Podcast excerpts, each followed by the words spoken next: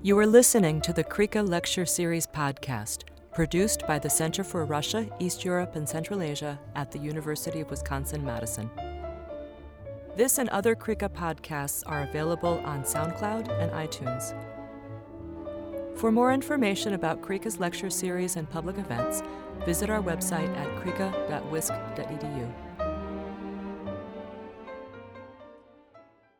Okay, why don't we begin? So, uh, welcome everyone to the weekly uh, CREECA lecture. My name is Ted Gerber. I'm the director for the Center uh, for Russia, East Europe, and Central Asia. And uh, as I mentioned, this is a, a regular uh, weekly lecture series. We have uh, virtual lectures during the academic year every Thursday at 4 p.m. Central Time. Um, I also want to thank the Robert F. Byrnes Russia Russian East European uh, Institute at uh, Indiana University, which is co-hosting today's uh, lecture. It's a pleasure to work with our colleagues there at uh, jointly hosting this event. Um, and uh, without further ado, then I'll introduce Professor Kathryn Graber, who's an assistant professor of anthropology and also Central Eurasian Studies at Indiana University. And uh, she's a linguistic and sociocultural anthropologist, and she does research on minority language politics, on multilingualism, mass media, materiality, intellectual property in Russia and Mongolia. And I've had the fortune uh, to have met Kate several times in the in the past. Uh, I know her to be a very dynamic speaker. We've been on panels together, and I've seen her present in various uh, uh circumstances. So, yeah, as I mentioned, she works on uh, both Russia and Mongolia, and uh, she's co-edited a book called uh, Storytelling as Narrative Practice Ethnographic Approaches to the Tales We Tell. She's uh, published award winning research in such journals as Slavic Review and the Journal of Linguistic Anthropology on Buryatia, uh, among other topics. And uh, the, since 2014, she's been researching how value is negotiated in the Mongolian cashmere industry based on fieldwork at sites along the commodity chain. Uh, she's been funded in her studies by the National Science Foundation, by the U.S. Department of Education Fulbright Hays program, and by the Social Science Research Council. Uh, most exciting of all, I, I, think it's fair to say, uh, in 2020, her book appeared, and the book is entitled Mixed Messages Mediating Native Belonging in Asian Russia. And that, in fact, is the title of her lecture today. So it's a great pleasure to welcome Kate, and I will turn the floor over to you.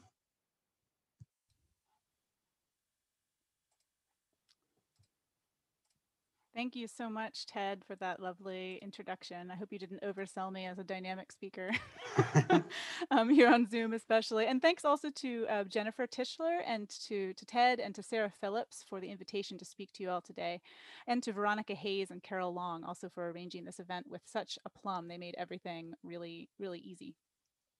So I'd also like to thank uh, the by now literally thousands of people who have contributed to the research I'm going to discuss today, most of whom are not credited by name in the book to protect their anonymity, but some of whom might be with us today. I don't I don't see anybody yet, but you never know. That's the crazy thing about Zoom, right?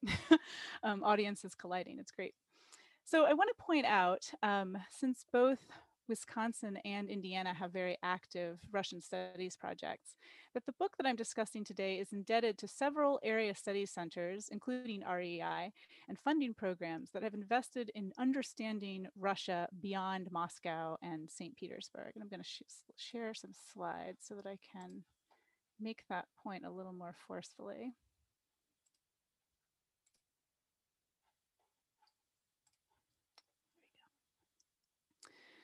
So we have a we have a problem in Russian studies outside of Russia that we still have due to logistical challenges and ideological positions um, and perhaps just blind spots too, a dearth of research on Siberia and the Russian Far East. So I made this map for the book when I couldn't find any adequate publicly accessible map that centered Asian Russia east of the Urals in English with its regional capitals. And I think that really underscores the problem um, in Anglophone literature on Russia.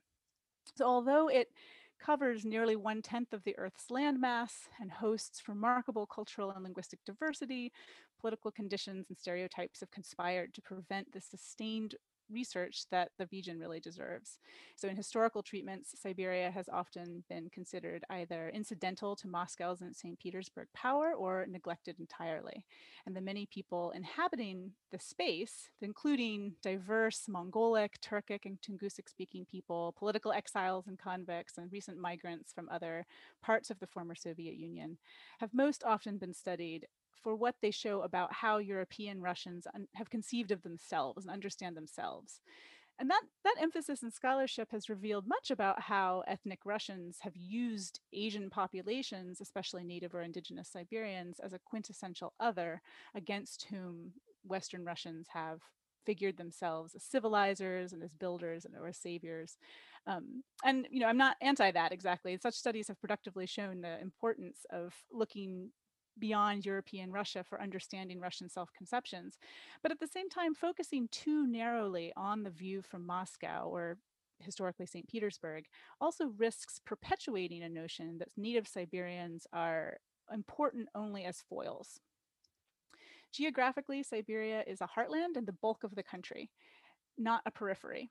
So, and Russia is mostly in Asia. So the question becomes then how this vast territory has become peripheralized and marginalized and how it has become seen as seen as a place to have only foils as opposed to the center that it that you might be conceived of as. Um, so i really really mean in the book to to shift attention eastward. Um, and with that move, helped to, us to see the Siberian and Far Eastern territories on their own terms, rather than as an addendum to Europe or as a satellite of, of Moscow. And I think we need more of this. So if you're a student, I want to encourage you to look eastward. And if you're a faculty member, to encourage your students to look eastward to Siberia and the Asian two thirds of Russia. Um, so this part of Russia is disproportionately home to the so-called ethnic republics of Russia and to extreme ethnic and linguistic diversity. And that's what initially drew my interest as an anthropologist. So I'm going to talk um, today, I'm going to organize my talk today around three questions. What do people themselves take to be the substance of that ethno-linguistic belonging? What forms of national revitalization or linguistic and cultural reclamation are possible in the 21st century? And what can we learn from Buryatia about strategies of diversity and inclusion and their repercussions more generally? So what do people take themselves to be the, so what do people themselves take to be the substance of ethno-linguistic belonging? This is a picture of an event that I didn't write about in the book, but that encapsulates my answer to that question. This was the day of the Buryat language, the Dien Buryatskого языка, which took place around the middle of my research in Ulan-Ude, which is the capital of the Republic of Buryatia. I'll show you a map in a second. It featured, so this event featured children, almost exclusively racialized as Buryat, in Buryat national dress, singing songs, reciting poems, and performing uh, national Buryat dances, very much according to the style of formal, formatted culture that will be very familiar to anyone from or in post-Soviet space. And the sentiment uh, on the projection screen is which is like um, our, may our great um, Buryat mother language live eternally or for many years, from era to era, literally.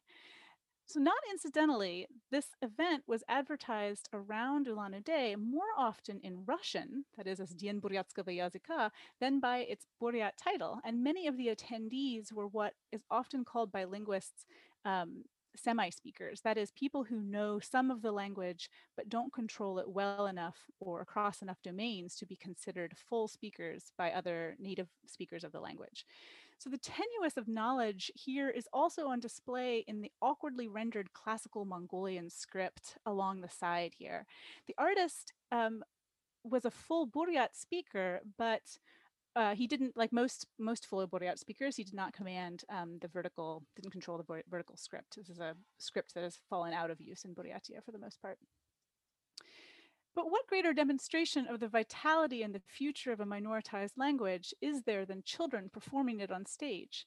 And the attempt, with its infelicities, shows how much the event organizers seek a semiotic correspondence between youth, national dress, dance, writing system, and linguistic performance, the audiovisual display of vitality of the Buryat language suggesting a future for the Buryat people. Daily attempts to maintain and negotiate these kinds of correspondence are the substance of my uh, new book with Cornell University Press that Ted just introduced. As a linguistic anthropologist, I was especially interested in how in Buryatia and in many other parts of the former Soviet Union and in former communist states, language has become the touchstone and often the battleground for much broader socio-political struggles. The primary way that language is available and materialized in people's daily lives is through conversation and mass media. So that is what I aimed to capture in mixed messages.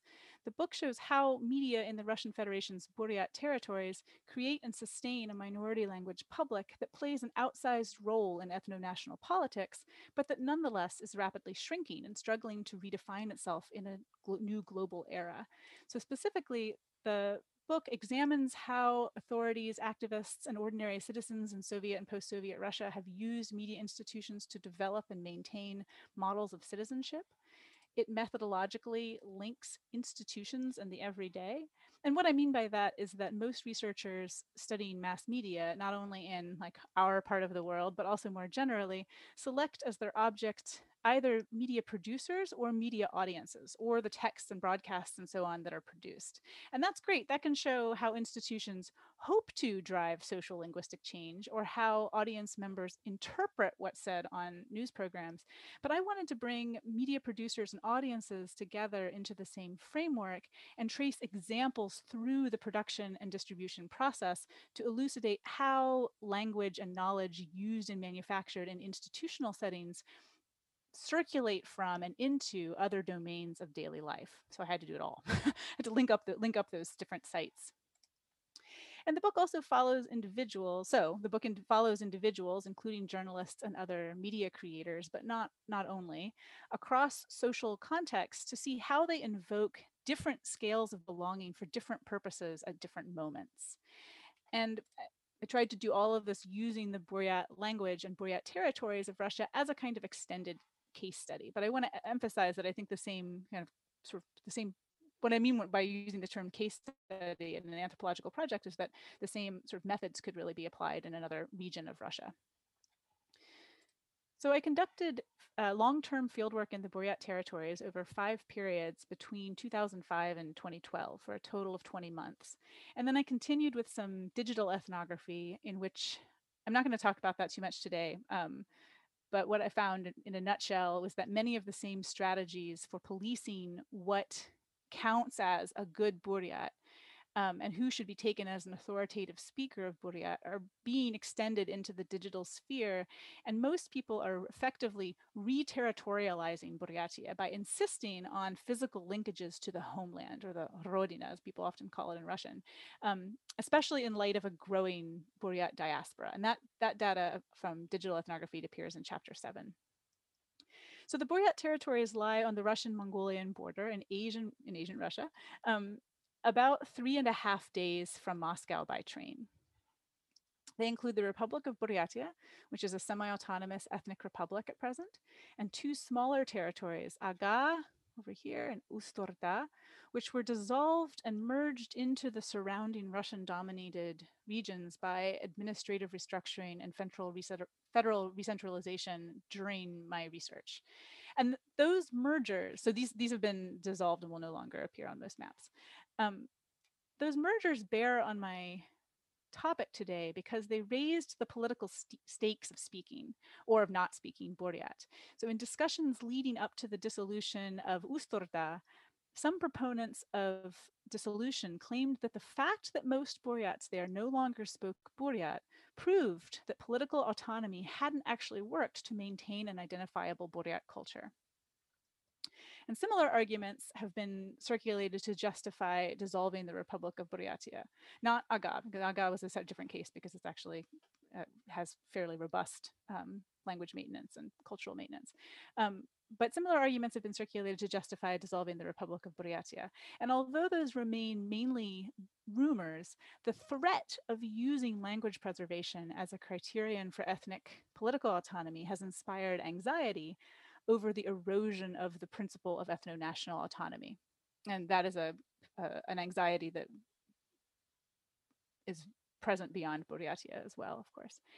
So I collected ethnographic, sociolinguistic, and archival data on Buryat Russian um, language use and on the development, consumption, um, and production of local media across a range of platforms, including print, radio, television, and uh, some new or digital media, in quotation marks. um, so during all five research periods, I was based in Ulan-Ude, where I lived with host families in private apartments and briefly in the dormitory of Buryat State University. And from this base, I conducted field research at different times in most of the republics of or sorry, most of the districts of the Republic of Buryatia, like different the different regions, and also in Ust-Orda and um, Aga. Ulan-Ude is perhaps best known for hosting the world's largest head of Lenin, but it's also a multi-ethnic, multilingual post-Soviet city that bears the traces of Buryatia's long integration into the Russian Empire and Soviet Union in more subtle ways than the giant head. There are Ukrainians, Armenians, Azerbaijanis, Tatars, and so on in Ulan-Ude, in addition to native Evenki, Soyots, and Buryats alongside Russians. It's majority Russian by ethnicity, according to the 2020 census, and overwhelmingly the language of public life is Russian, which leads to a kind of stereotype that it's primarily a Russian speaking city. Indeed, part of what being urban, Gorodskoy, in Buryatia, um, part of being ur- urban is uh, speaking Russian. And that's true not, not just in Buryatia, but in other parts of Russia as well. But there are many Buryat speaking families in Ulan-Ude who use Buryat at home and in religious contexts. And in my in my research, I focused on institutional contexts, namely in media institutions, where Buryat was used alongside or instead of Russian in the workplace. So one of the main things that I show in the book is that Buryat is looked down upon in some contexts, but it's valorized in certain contexts and by certain audiences. In other words, it's not simply a matter of Buryat being not prestigious and Russian being prestigious, or vice versa, in fact. Um, it rather depends on audience and the scale of belonging that you're trying to invoke in a particular interaction. So reasons you might temporarily use Buryat, for example, even if you use Russian most of the time in your daily life include because you're going to the Buddhist Datsan or a shamanic ceremony that's heavily associated with Buryatness, uh, maybe because you're demarcating a domestic space that's comfortable with friends or family, or because your coworkers use Buryat and you're trying to fit in, even maybe trying to get a job in a Buryat um, owned business, for example. So methodologically, this was a three-part study. First, I wanted to show, uh, I wanted to see how media become the kind of material stuff of people's daily lives. That is, how they're used, sometimes not for the purposes for which they were uh, intended. Um, so in these slides, the of Buryadunen, the um, or sorry, in these slides pages, pages of Buryadunen, uh, the flagship Buryat language newspaper of the Republic of Buryatia are being used to wrap sacred Buddhist texts in place of traditional silk brocade and to cover an offering plate here, for example. That's a page of Buryat, um, Buryadunen. Um, and you might also use some crummy, this is a crummy Russian language celebrity newspaper, you might use that to sell peanuts on the street, for example. So it works its way, media works its way into people's lives in all sorts of unexpected ways um, beyond like intending to, to buy a newspaper and read the newspaper, right? Um, so um, um, these are ways that that that um, might be uh, that media might be used in unintended ways. Also, for example, um, the way that YouTube videos might be produced for one reason and then become something else entirely. So this this uh, video was made by a babushka, Russian or not sorry, not a Buryat grandmother actually. She made a video of her grandson eating some meat and thought it was cute and put it on YouTube or someone put it on YouTube for her, and um, the commentary about it started out as mostly like, haha, that's a cute kid, but became an opportunity for people to uh, critique, even criticize the grandmother for speaking to her grandson in Russian with, with what they identified as a Buryat accent. Why doesn't she speak Buryat? They would say. Why? Um, uh, this is the problem. This is the problem is that people aren't taking responsibility for you know furthering their um, furthering the, the vitality of the ethno nation by not teaching their children and their grandchildren Buryat. Um, other people rushed to her defense. So it became a kind of, and this often happens, right? That that media that's produced for one purpose becomes an opportunity to um, have some kind of debate or or uh, disagreement, um, and see, therefore, if you're the researcher, um, the the sort of the crux of the crux of problems in ethno ethno-linguistic belonging um, that the original poster didn't intend at all. So my research also included a lot of time in people's homes. I did a household media survey of about 60 households in both urban contexts and in rural areas in the districts of um, Buryatia, where I observed media practices and recorded what was in people's homes. I interviewed people, often watched TV or listened to the radio or played video games or otherwise participated in daily media practices. So this image on the top left is from a villager's home in eastern Buryatia. But what it depicts is really typical of the area. Circulating through any one household, there might be um, Tibetan texts, like these in the middle, um, handwritten Buryat prayers, like this, Russian language newspapers produced at the level of the Federation. I see Rossiyskaya Gazeta back here, for example, or in Ulan-Ude at the level of the Republic. There might be um, Buryat language newspapers. You can see Buryadunen peeking in, peeking out down here, for example. Um, but then, and then there's, there's not a cell phone in this picture, but uh, there might also be a cell phone running Facebook and Russian and English, really a wealth of multilingual media that are produced and that circulate at multiple overlapping scales and that are then experienced on a daily basis by people as a kind of melange of languages and styles and sources. So I focus in the book on um, mid-level regional scales of belonging between the hyper local and the federation. So media could be produced at any of these scales, what are usually called markets in um, media research. Um, but because they're experienced by people uh, like in this kind of overlapping way in their daily in their daily um, lives, um, they're not you know they're not separated like that for most people most of the most of the time. So I focused on on these these uh, these levels, the sort of regional and district levels, for for a couple of reasons. I intended it in part as a corrective to studies of media and globalization because, in our increasing analytical focus on the local and the global, we really risk like here's the local and here's the global. We really risk losing the regional.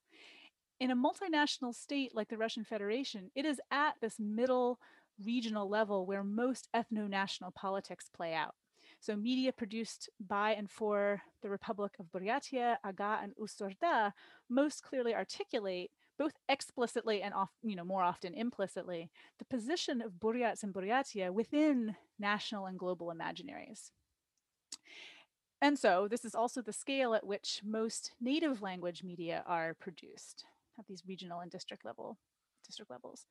So I also wanted to uh, document and understand the linguistic practices and ideologies of the journalists and activists who produce this minority language media. So I interviewed journalists and conducted workplace observation at media institutions, both bigger and smaller. That was the Buryat State Television and Radio Company, and this is the um, Aginsky affiliate of the Ch uh, Chita State Television Radio Company.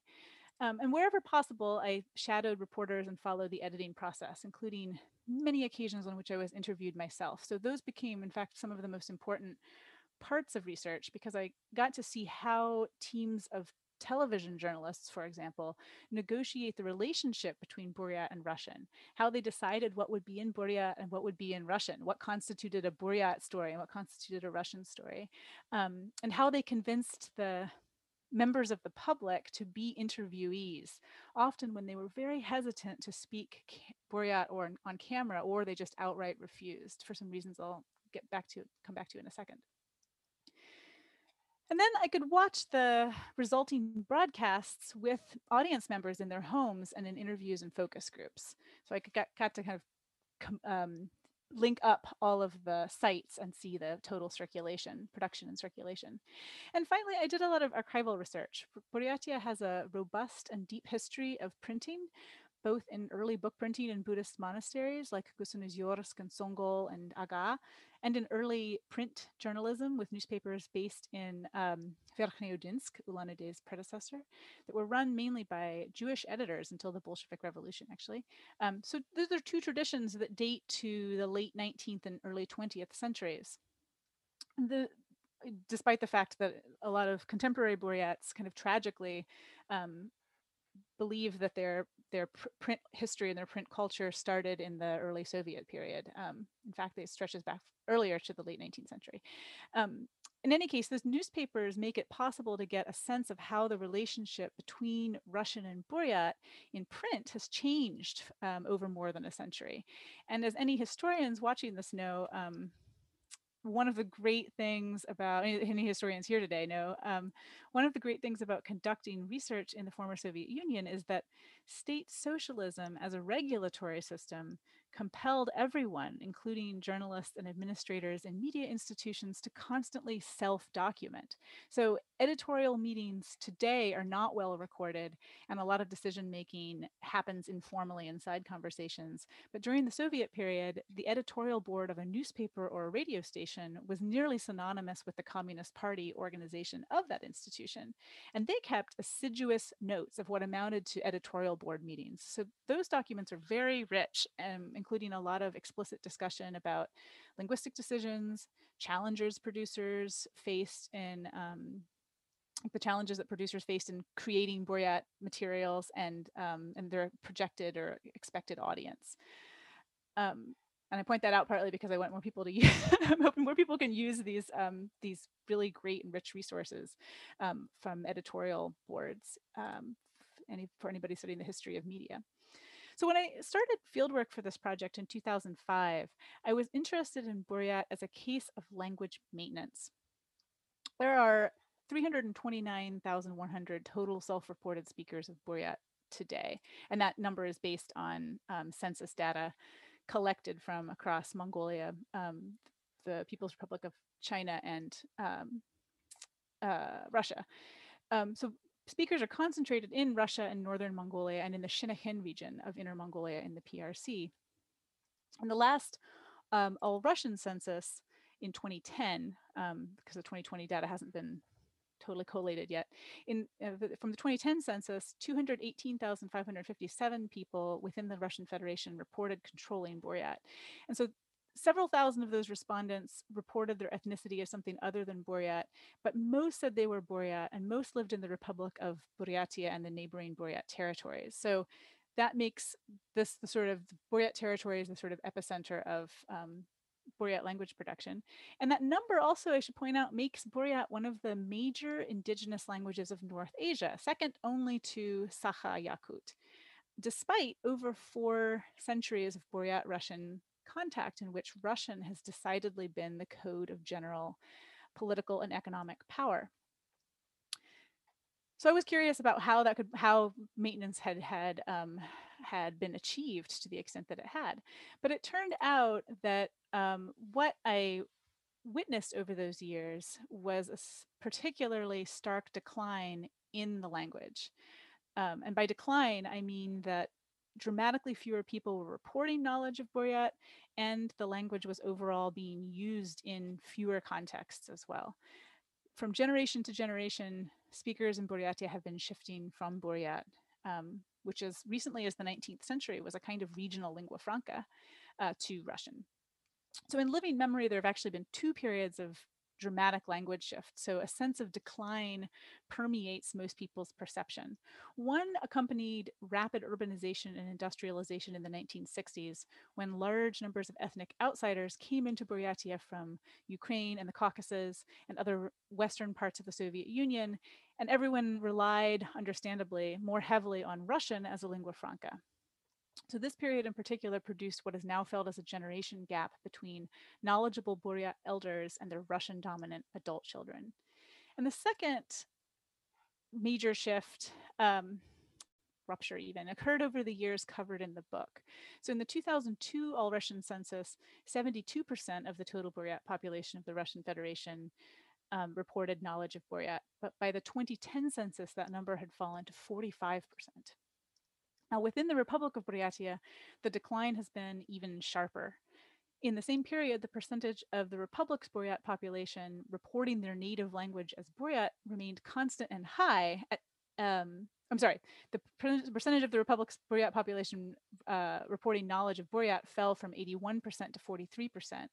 But the percentage of Buryats reporting their native language as Buryat um, remained constant and high at 82%. Um, for some reasons I'll get to in a second. So the dizzying drop is likely due in part to changes in how linguistic knowledge is understood and reported on census forms. It's common in the former Soviet Union to consider one's native language, that is Radnoy Yazik, to be one's heritage or ancestral language, or what we would say in English is one's heritage or ancestral language, regardless of actual competence. So Russian censuses, censuses have been uneven in how or whether even they elicited the distinction between a language that one knows uh, and a language that one affiliates with.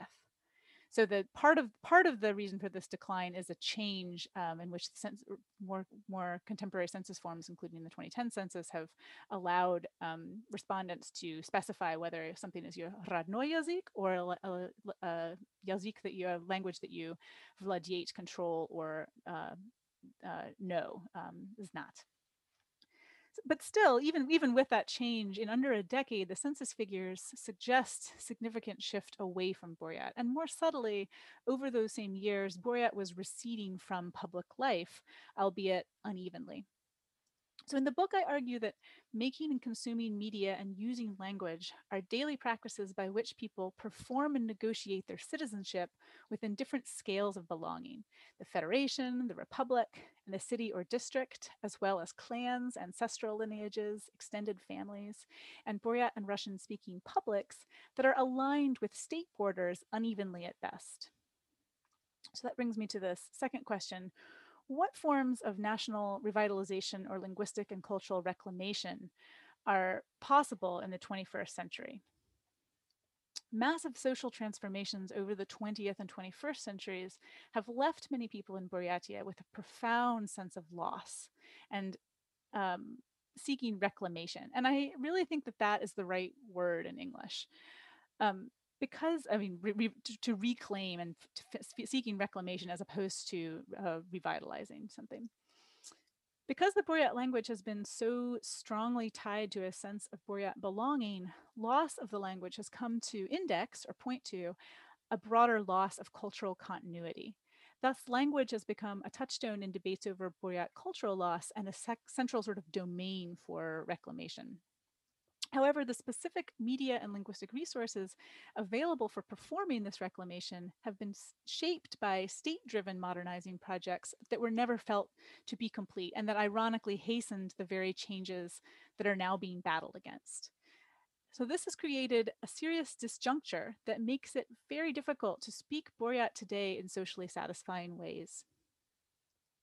Individuals reveal this, this disjuncture, which is to say they you know, they reveal the impact of past Soviet projects on their daily lives and their personhood in all kinds of subtle ways. The power of of ethnography and of ethnographic writing is in showing that interplay between broad socio-political and historical forces and people's minute everyday interactions. So that's what I try to do in the book.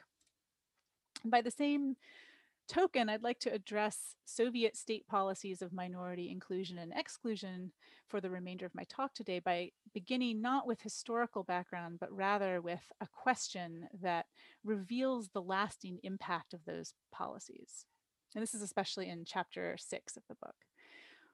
Why don't you know your own language? This is a question that is often said to people's relatives, to strangers, or sometimes people say it sort of silently to themselves or kind of mumble it. Sometimes it's said with sadness, sometimes with a with resignation or as a challenge or angrily. I have heard it said hundreds, if not thousands of times um, over the course of my research. The same question, why don't you know your own language? The first time I heard this expression, it was uttered by an, a, a sort of elderly um, babushka shaking her cane angrily at a young woman who stood in terrified silence like a deer in headlights who was holding a tray of meat dumplings.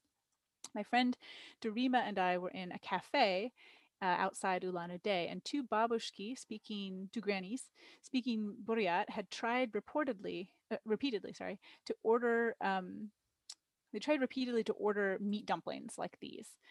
Um, boza uh, from the two young women behind the counter. So these are boza, and uh, the national origins of meat dumplings are hotly debated across Asia. So I'm not going to get too far into this, but the ver- the Buryat version looks like this. The, the it's a national dish of of Buryatia um, out of many other places too, with different names. The girls had understood the babushki's order, or at least they'd understood part of it, but they answered in Russian, and then the babushki replied in Buryat, to which the girls responded in Russian, until the babushki began like shaking their heads and tisking um, with increasing frustration, whereupon the girls fell mute. And my friend Dorima sitting opposite me at our creaky little table clearly did not want to get involved. She like instinctively ducked her head, peeking over the top of her steaming mug of milky tea to watch. As the babushki's voices grew louder, a hushed silence fell over the cafe, everyone's attention trained on the frozen girls. They were practically in tears, eager to please their elders and running back and forth from the kitchen, but incapable of responding in Buryat. So finally, the girl holding the dumplings broke the silence by setting the tray down with a clatter, splashing some tea onto the vinyl tablecloth. And the babushki began eating and chatting among themselves, and everyone in this crowded cafe returned to their own meals as though with a collective sigh of relief.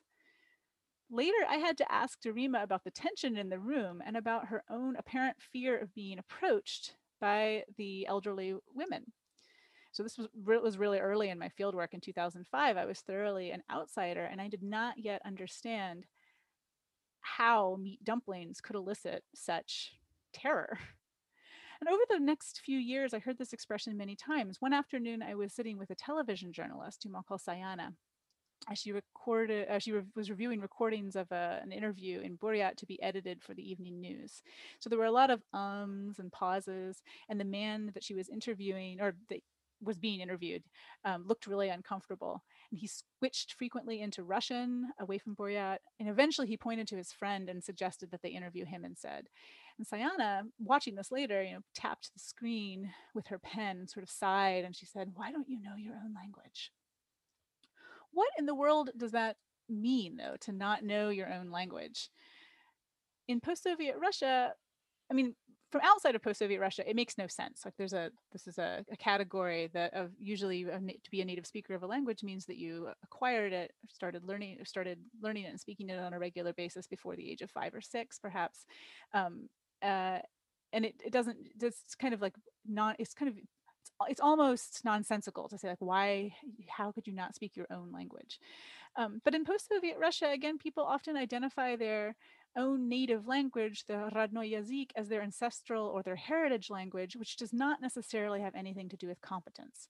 So, thus, a person might identify her native language or own language, Svoy Yazik, as Buryat based on her cultural or ethnic self identification as a Buryat without claiming active or passive knowledge of the language's grammar or lexicon.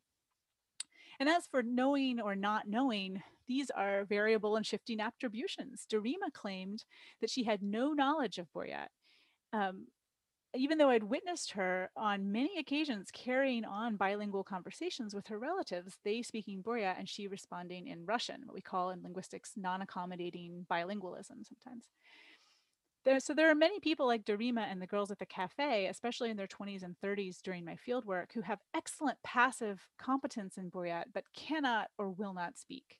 And others speak Buryat as a first language, but are more or less illiterate in the literary standard.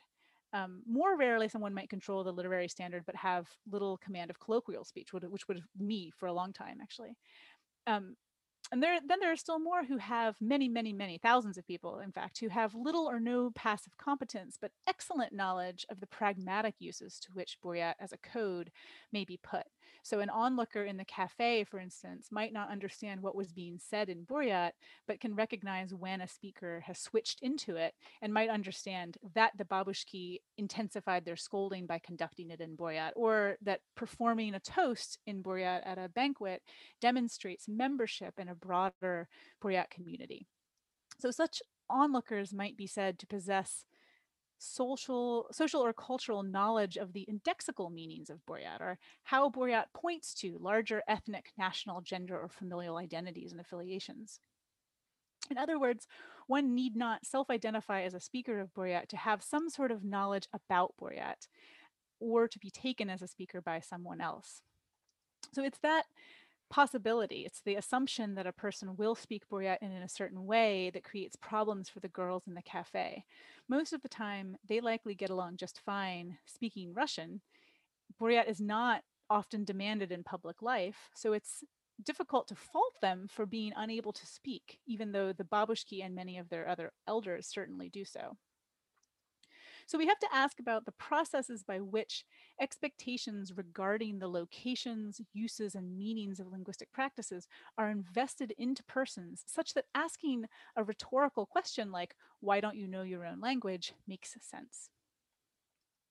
As unlikely as it may seem in a cafe or at a rural banquet, the participants of such quotidian interactions are caught up in the same field of language politics as what is battled over in courts and legislative bodies, political speeches, and other forums of you know, politics with a capital P. The questions are the same. Who counts as a speaker? Who counts as a speaker worth listening to? And who has the right to ask? These questions are all the more poignant and fraught in the context of dramatic social changes that are experienced not only as language shift, but as economic, cultural, and social shift as well. And when what is at stake is not only the future of the language, but also because of the particular role that the native language plays in Buryat cultural politics, the future of a minority language public that has long been taken to be the substance of the ethno-nation. Third, what can we learn from Buryatia about strategies of diversity and inclusion and their repercussions? This is something um, I want to argue is unique about um, post-socialist context. It's the same um, it's the same global challenge of minority representation and vitality that's faced in post-colonial contexts around the world, that revitalizing or reclaiming a language is often seen as key to revitalizing a people and reclaiming ruptured social relations of one sort or another. But in Buryatia and in native Siberia more generally, it has to happen through Soviet specific terms and institutions. So for people outside um, who, people who study minority media and language revitalization outside the former Soviet space, the Buryat case presents a real puzzle in that um, regardless of actual usage or the level of endangerment, Buryat language media are legally provided for by the state on the principle that Buryat is the native, meaning in this case, the heritage or ancestral language of the titular nationality of the Republic. Now, outside of the former Soviet space, most um, people who study media, minority media and language revitalization have sort of assumed that um, producing media in the minority language will raise its status and protect the language. And the um, usually the state is not the primary supporter. And so it's, it's been often been argued that, well, geez, if, if the state would only support minority um, media production, then we would have what we needed to revitalize the language and everything would be fine, almost like a panacea, like this is gonna be the sort of magic, the magic solution. So, so Buryatia would seem to show us that that, that this, this, should be it should be the case that that we are going to have great language revitalization or great language maintenance, right? Um, so because of this this principle that by which Buryat is um, is supported by the state, it does appear on you know the signs of state-run buildings alongside Russian state news organizations and some private media companies as well provide publications, broadcasts, and limited web services in Buryat. Most of the media produced in Buryat parallels media in Russian, meaning that a radio station, for example, will have a Buryat language division and a um, Russian language division that may share material and stories. So on the face of things, like this. Wait, wait, sorry, this more. There you go. Um, so on the face of things, too, the Soviet state actively and overtly encouraged and promoted the use of Buryat, tying literacy, specifically in Buryat, to the ability to drive a tractor and build a city and in the later Soviet period, that um, participating in um, uh, by reading a newspaper written in written in Buryat, published in Buryat, showed showed that you were a good Soviet citizen. Um, this was especially clear you know, so that so that to be a good Buryat was to be a good so, so Soviet uh, Soviet citizen as well. Um, and this was especially clear in how Russian and Buryat were institutionalized alongside one another with uh, what were called duplicated or dublirovania, like publications, where there'd be a Russian language newspaper and a Buryat language newspaper that would share material um, through the late Soviet period. That's the sort of basis for today's um, sharing as well. So the, the way that the way that state-funded media, media today rather run duplicated news programming is sort of based on the same system. So all of this, all of this should put Buryat on good footing. The conventional wisdom is that having minority language media itself will be like the magic answer to minority language attrition, like provide it and they will speak. And yet the language is still on the whole receding. Why? Well, because in fact, these projects can have unintended consequences, especially when media are built up in an authoritative domain like news media to the exclusion of informal popular genres like children's programming and entertainment.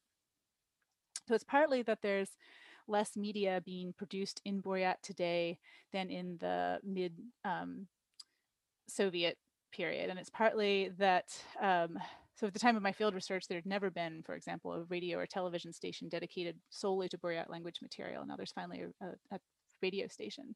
It's always just been pieces um, scattered throughout the broadcast day.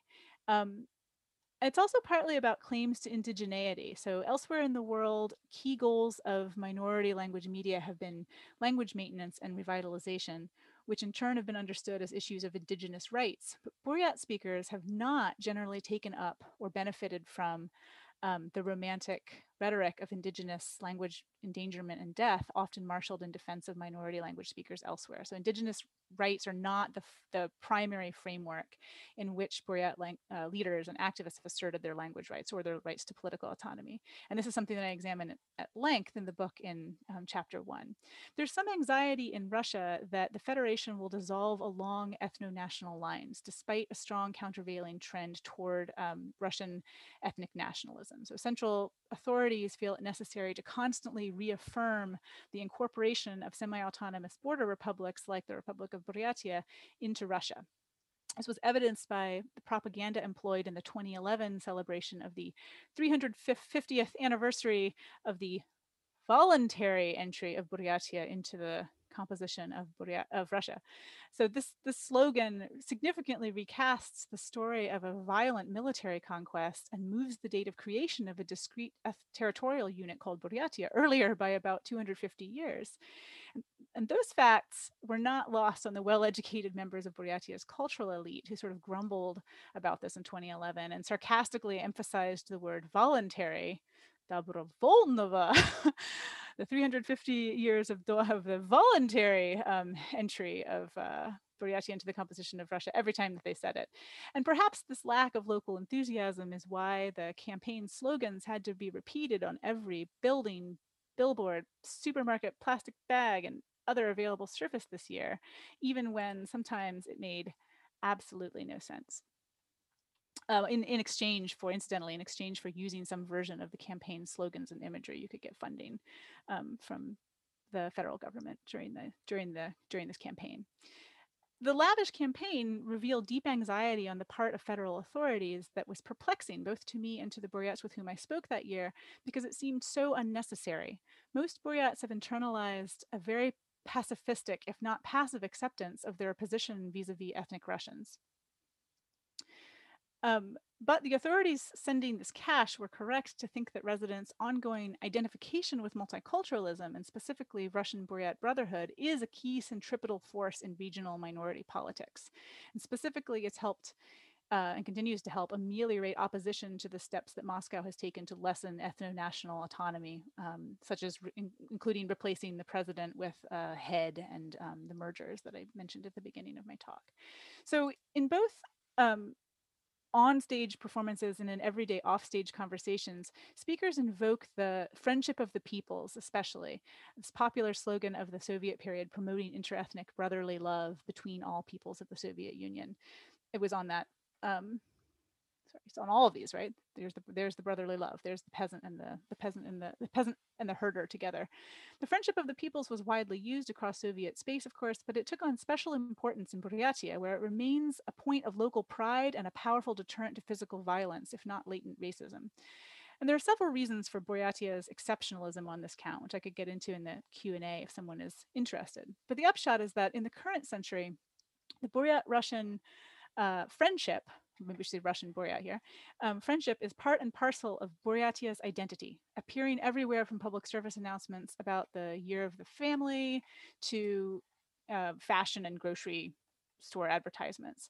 And in this self-identification, residents of Buryatia often contrast themselves with what they see as stereotypically violent Chechens, parochial Chukchi, or chauvinistic Russians. They contrast the Republic of Buryatia with other parts of Russia where racially motivated hate crimes directed most violently and egregiously toward Central Asians and Africans and people of the Caucasus and Asians have become a, a sort of part of daily life. Um, and whether that's, you know, true or not, or as a stereotype or not, um, the fact remains that people in Buryatia and Buryats very much believe it, and so it motivates some um, reterritorialization. Buryats living in Ulan-Ude often cite the Yazidophobia rampant in um, other parts of Russia as a reason to move back home. So recon reconfiguring Buryatia as a safe homeland in the face of rising ethnic national, ethnic Russian nationalism might risk privileging Buryat nationalism within Buryatia. And that is indeed a fear of some non-Buryats living in Buryatia who already complain of the stranglehold that ethnic Buryats have over government and um, certain industries. But the mitigating ideals of multicultural tolerance and pacifism are part of Buryat self-understanding, even if they're not always achieved. So this was evident in the reaction of Arsalan, a Buryat friend of mine, to a photograph that I had taken in Baikalsk, an industrial town and ski area right outside the boundary of the Republic of Buryatia. And I'll conclude with this example because it shows the limits of inclusionary practices really well.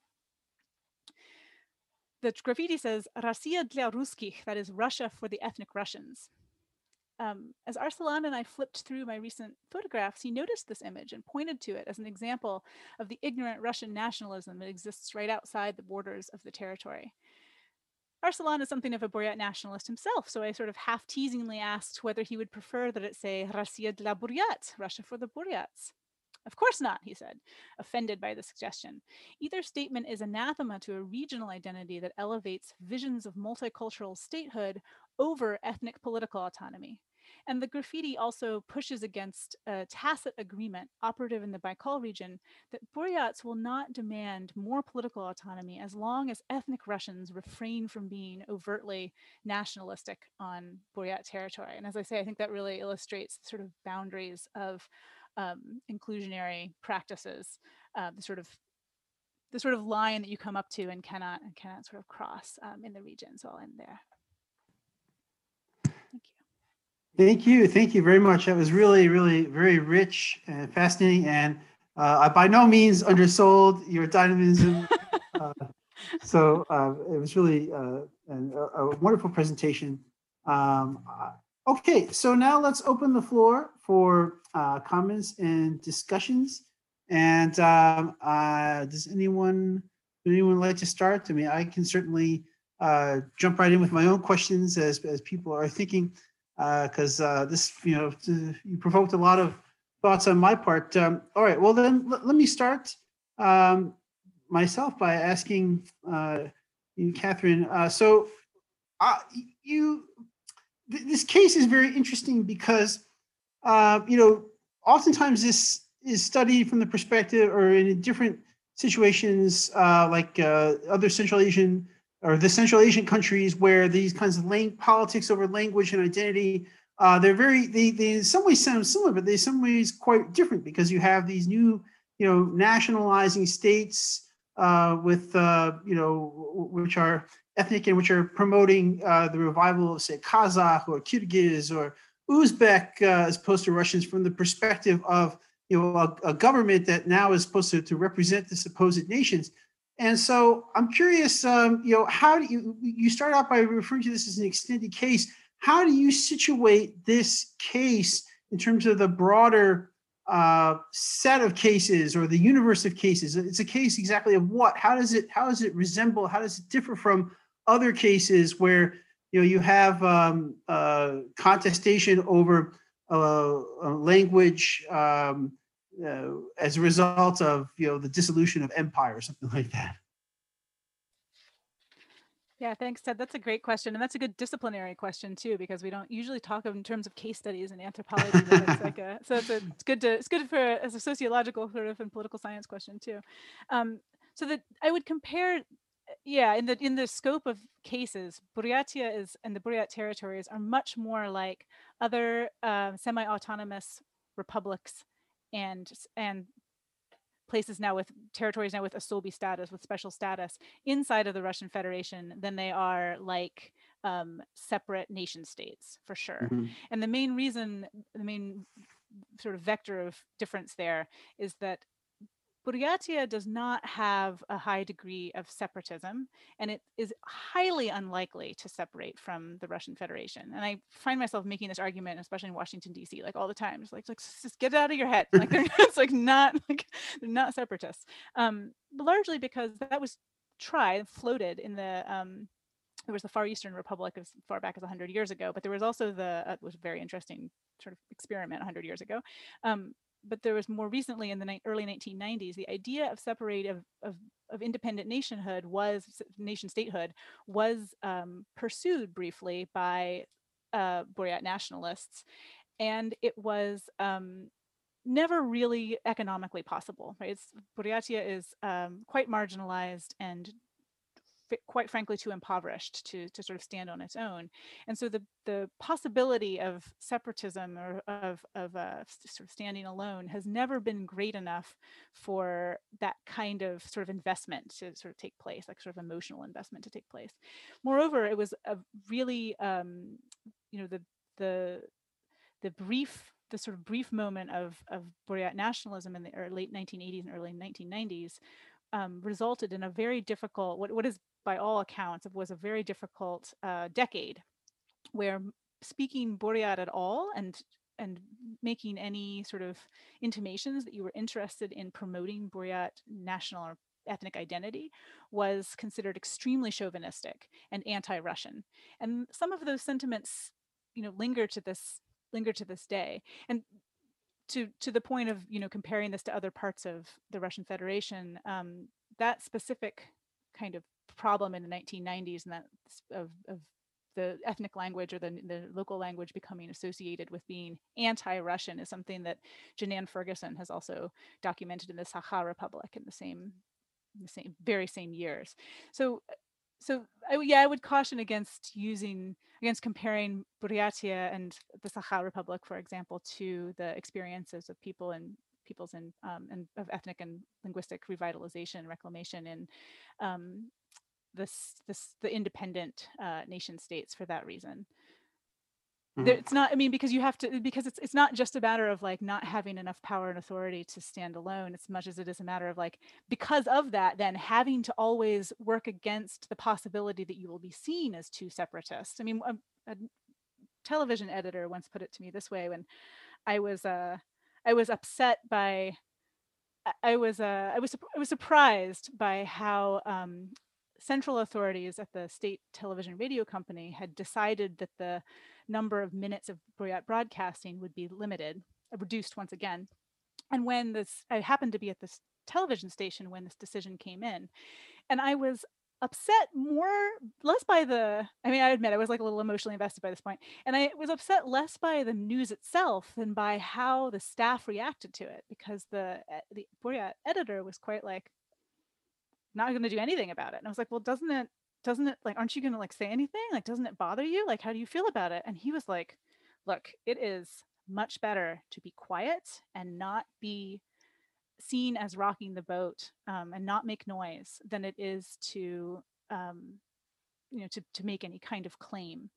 Um, because that way you're left alone. And so that, you know, this like this desire to be sort of left alone and to live to жить нормально, to be like taken to to, to live a sort of like normal and, and quiet life sort of outstrips the desire to undertake the kind of extreme um, the extreme sort of political measures that would be necessary to sort of extreme investment of time and energy and resources and you know and, mm-hmm. and, and sticking your neck out too for that matter too so that's yeah, interesting so it actually a, deters like a, any kind of sort of what we think of as a national identity movement or you know political entrepreneurs who might want to push the uh, linguistic uh, nationalism argument in order to uh, that that's really uh, not not at all accepted even with among those who even as you know as a pure practical matter hmm? yeah among absolutely. those who want to promote I mean, Buryat language yeah absolutely and to the same to the same sort of point i would say that i mean i've been surprised since the end of my research i've been surprised at how willing um Buryats and Ulan-Udiense, the people in Ulan-Ude, are have been to engage in the political, extensive political protests. I mean, Ulan-Ude has actually been the site of quite a lot of political protest. Um, but the, the but it's telling that the protests that they're engaging in, even anti-Yedinaya Rossiya and anti-Putin, has never been ethno-national it's not been never been on ethno-national grounds right so even when they're protesting the lack of political autonomy it's couched as like darn it, we want to, we just want to be able to vote for somebody outside of Yedinaya Rossiya, not as like a loss of Buryat cultural autonomy. Um, so it's just a, more more to the same point that like that ethno ethno linguistic difference can't be the kind of substance of the of the mm. political mm. um, of the political anger or frustration because that would make it to seem too separatist and too chauvinistic and too anti-Russian. That's very interesting. Okay, uh, so I see Sarah Phillips, my colleague uh, from REI, has a question. Sarah, go ahead. Thank you so much, Kate. Oh, let me put my hand down. oh, thank you for a wonderful talk. I learn uh, so much from you every time I hear you speak. Uh, I actually wanted to ask you, Kate, more about sort of the state of journalism in the Republic of Buryatia. I know we have some students here who uh, are journalism majors and I think would be really interested to hear more kind of just what what does it mean to be a journalist in Buryatia and what does it mean to be a Buryat journalist in Buryatia? You sort of gestured to this a couple of times. And I was really intrigued when you mentioned how you had had kind of observed journalists and how they decided what questions to ask in Buryat or solicit answers in Buryat versus in Russian. And I, I would love more details about that kind of negotiation. Sarah, thank you for that question because it lets me talk about stuff that I didn't have time to talk about.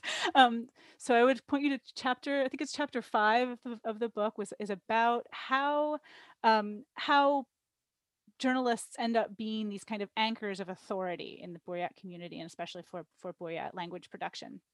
How they how they become the kind of the standard bearers and think of themselves as the standard bearers. And so they see they take their their um, their role extremely seriously and are looked up to as the authoritative the, authoritative speakers of of um, of Buryat alongside some sort of strange bedfellows like um, Buddhist lamas and uh, shamans. Um, Buddhist lamas, shamans, and and like professors and journalists are kind of all in the same kind of category of like and babushki, like like grannies, um, who make you tea and you know will teach you Buryat at their kitchen tables. Like those are the sort of arbiters of of Buryat um, cultural and linguistic authority in many ways. Um, so they they hold a Buryat journalists even more than Russian journalists hold this very important social role and have a lot more prestige than your average probably journalists if you're thinking globally about journalists. They've been subject, however, to the same kinds of crises in journalism. And so that the um, one of the more fascinating things that happened during my research was the the kind of crisis of journalism that people often refer to as like this you know, movement online and movement away from print sources on the one hand coincided with the crisis in specifically post-Soviet journalism, creating a new um, a sort of new, uh, more objective reporting as opposed to um, socialist era ideals and ideology, and co coincided with the the economic crisis in journalism um, as many, many journalists have lost their jobs in Russia, just as they have outside of Russia in response to audiences leaving um, leaving print sources. But what was fascinating about this in to, to watch it happen in Buryatia was that the Buryat language journalists had a bit of protection uh, vis-a-vis their Russian counterparts. So part of my research was directly comparing Russian language journalists and Buryat language journalists who were working in these bilingual environments.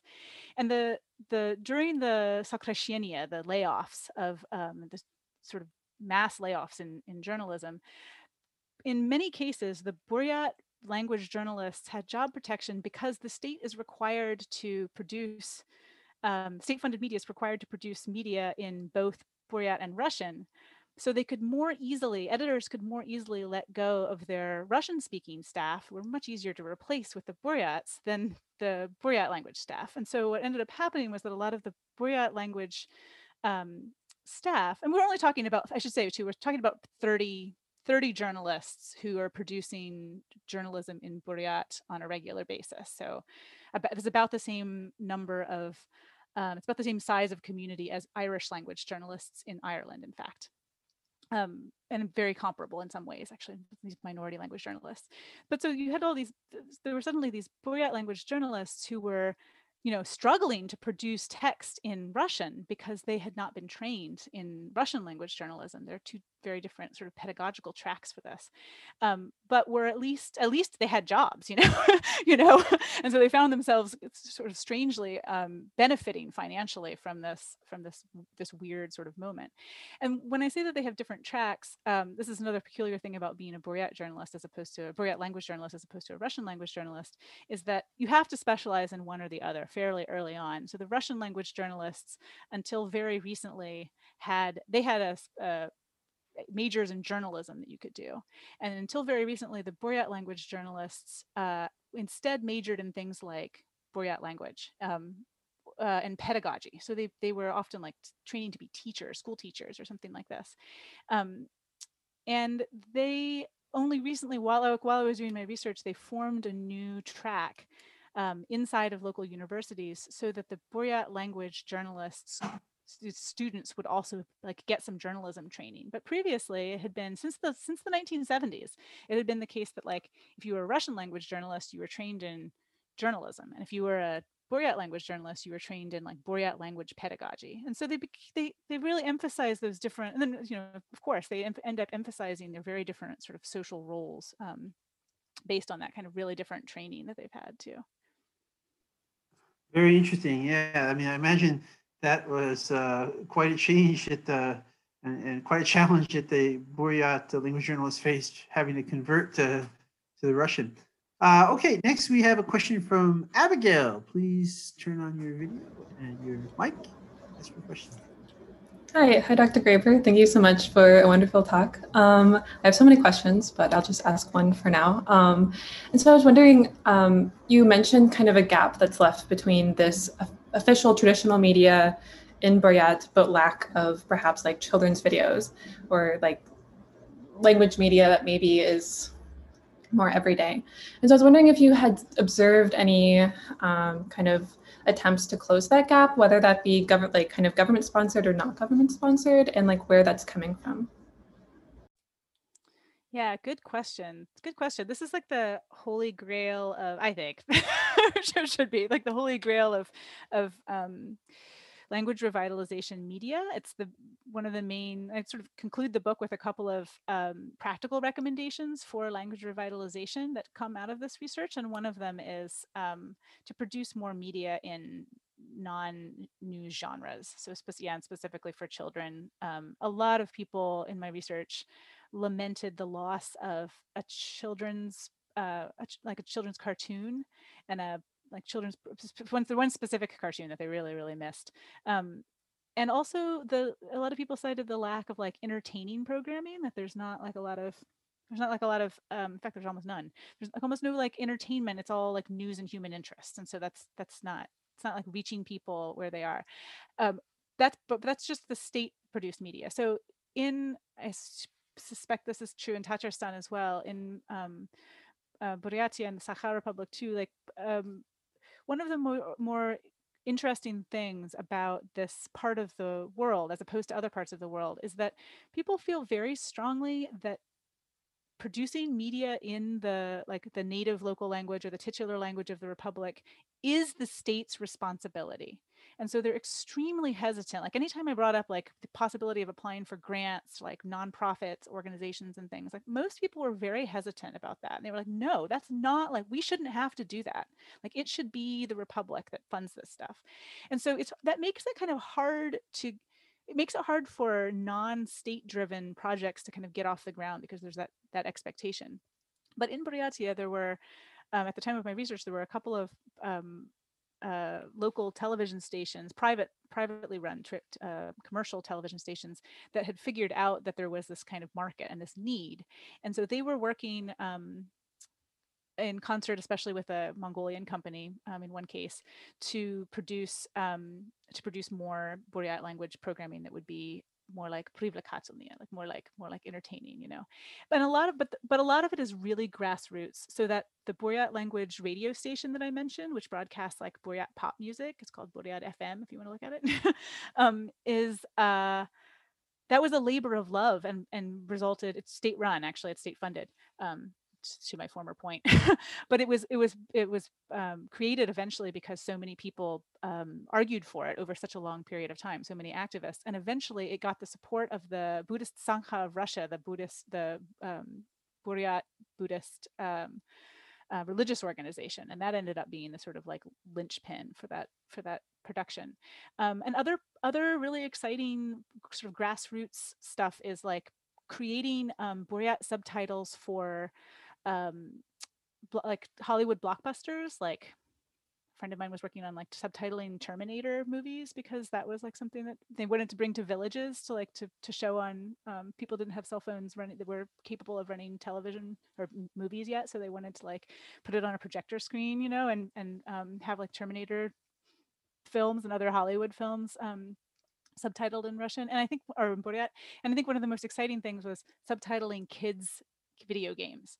So figuring out how to, you know and really like young children like video games that young children were playing like subtitling those in Buryat. So there are a lot of exciting projects like that going on, but it usually comes down to like one person just being really interested in doing it as opposed to being a kind of um, you know broader broader sort of project because partly because of these funding sort of limitations and just time too so like someone will do it when on you know on the side like or they'll have access to print resources or to computers because they work at the Ministry of Education or the Ministry of Culture. And so they can do a project or like make a poster, but then they don't have really like sustained um, project. So it's gonna it's it, in in specifically in Buryatia, and maybe the same thing is true in Tatarstan in your case too. Like it takes it, it's gonna take some like state support ultimately to to get a lot of those non news media um, media started.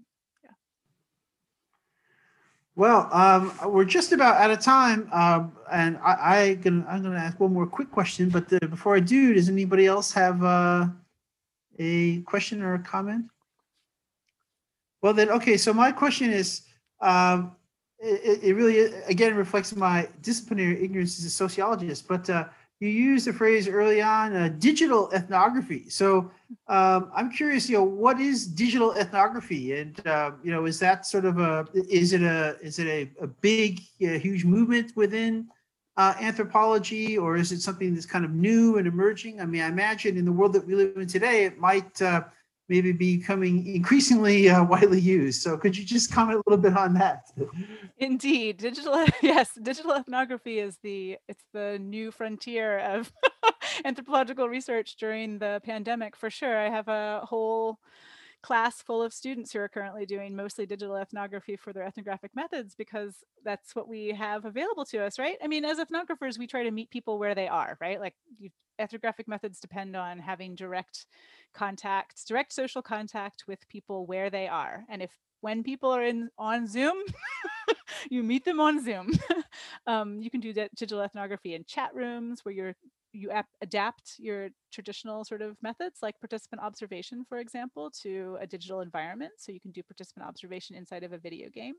You could do partic- digital participation in or participant observation inside of a chat room where you become one of the members of the chat group or um, on discord servers. I've got some students doing work on discord servers for example. Um, yeah Come on so, over, Ted. do you, I mean, do you get pushback though from are, are, there sort of traditionalists in anthropology who say, "Oh no, you can't do that. That's not the same." I mean, I'm just curious. Yeah. You know, is that is it uh, like any revolutionary or new or innovative uh, method? Presumably, there's some controversy over it, or yeah. you don't find it at all. No, no, you're right. And I think actually the most important thing to note, to maybe note is that although uh, everybody seems excited and we've all been talking about digital ethnography for like a decade at least, it is still the case that to get published in most traditional, to get you know a journal article published in most traditional um, journals of anthropology, you need to, link your online observations to some kind of offline observations, which was something I was thinking about as I was writing up my digital ethnography in the in my book. Right, was that it's uh, it's it was specifically i'm specifically writing about moving from uh, you know offline conversations and from and conversations about politics and living rooms into online spaces and so for me it was sort of topicalized anyway that i was doing that but i think that's going to be a problem for us in anthropology is that we have to come to grips with the fact that we're not yet we're not yet like okay with on some level um, thinking of humans as presenting themselves entirely decoupled from offline interactions and moving to these entirely online spaces. Yes, well, on that note, then digital online interaction. no, no. I th- thank you very much, Kate. It's really been a pleasure, and you know, I, I really appreciate uh, your mission here uh, with you know with which you led. That you know, Russia is a very ethnically, geographically diverse country, and indeed, I certainly share uh, your perspective that too much attention is paid to the sort of European Moscow St. Peter's part, part, but you know this is really important work to get out the message and to, to give us this rich and very nuanced and very complex appreciation uh, for the you know one Asian uh, region community uh, and the indigenous folks uh, who you've been uh, researching and working and, and, collaborating with there. So I see lots of applause icons up there, and let me join. Uh, it's a great pleasure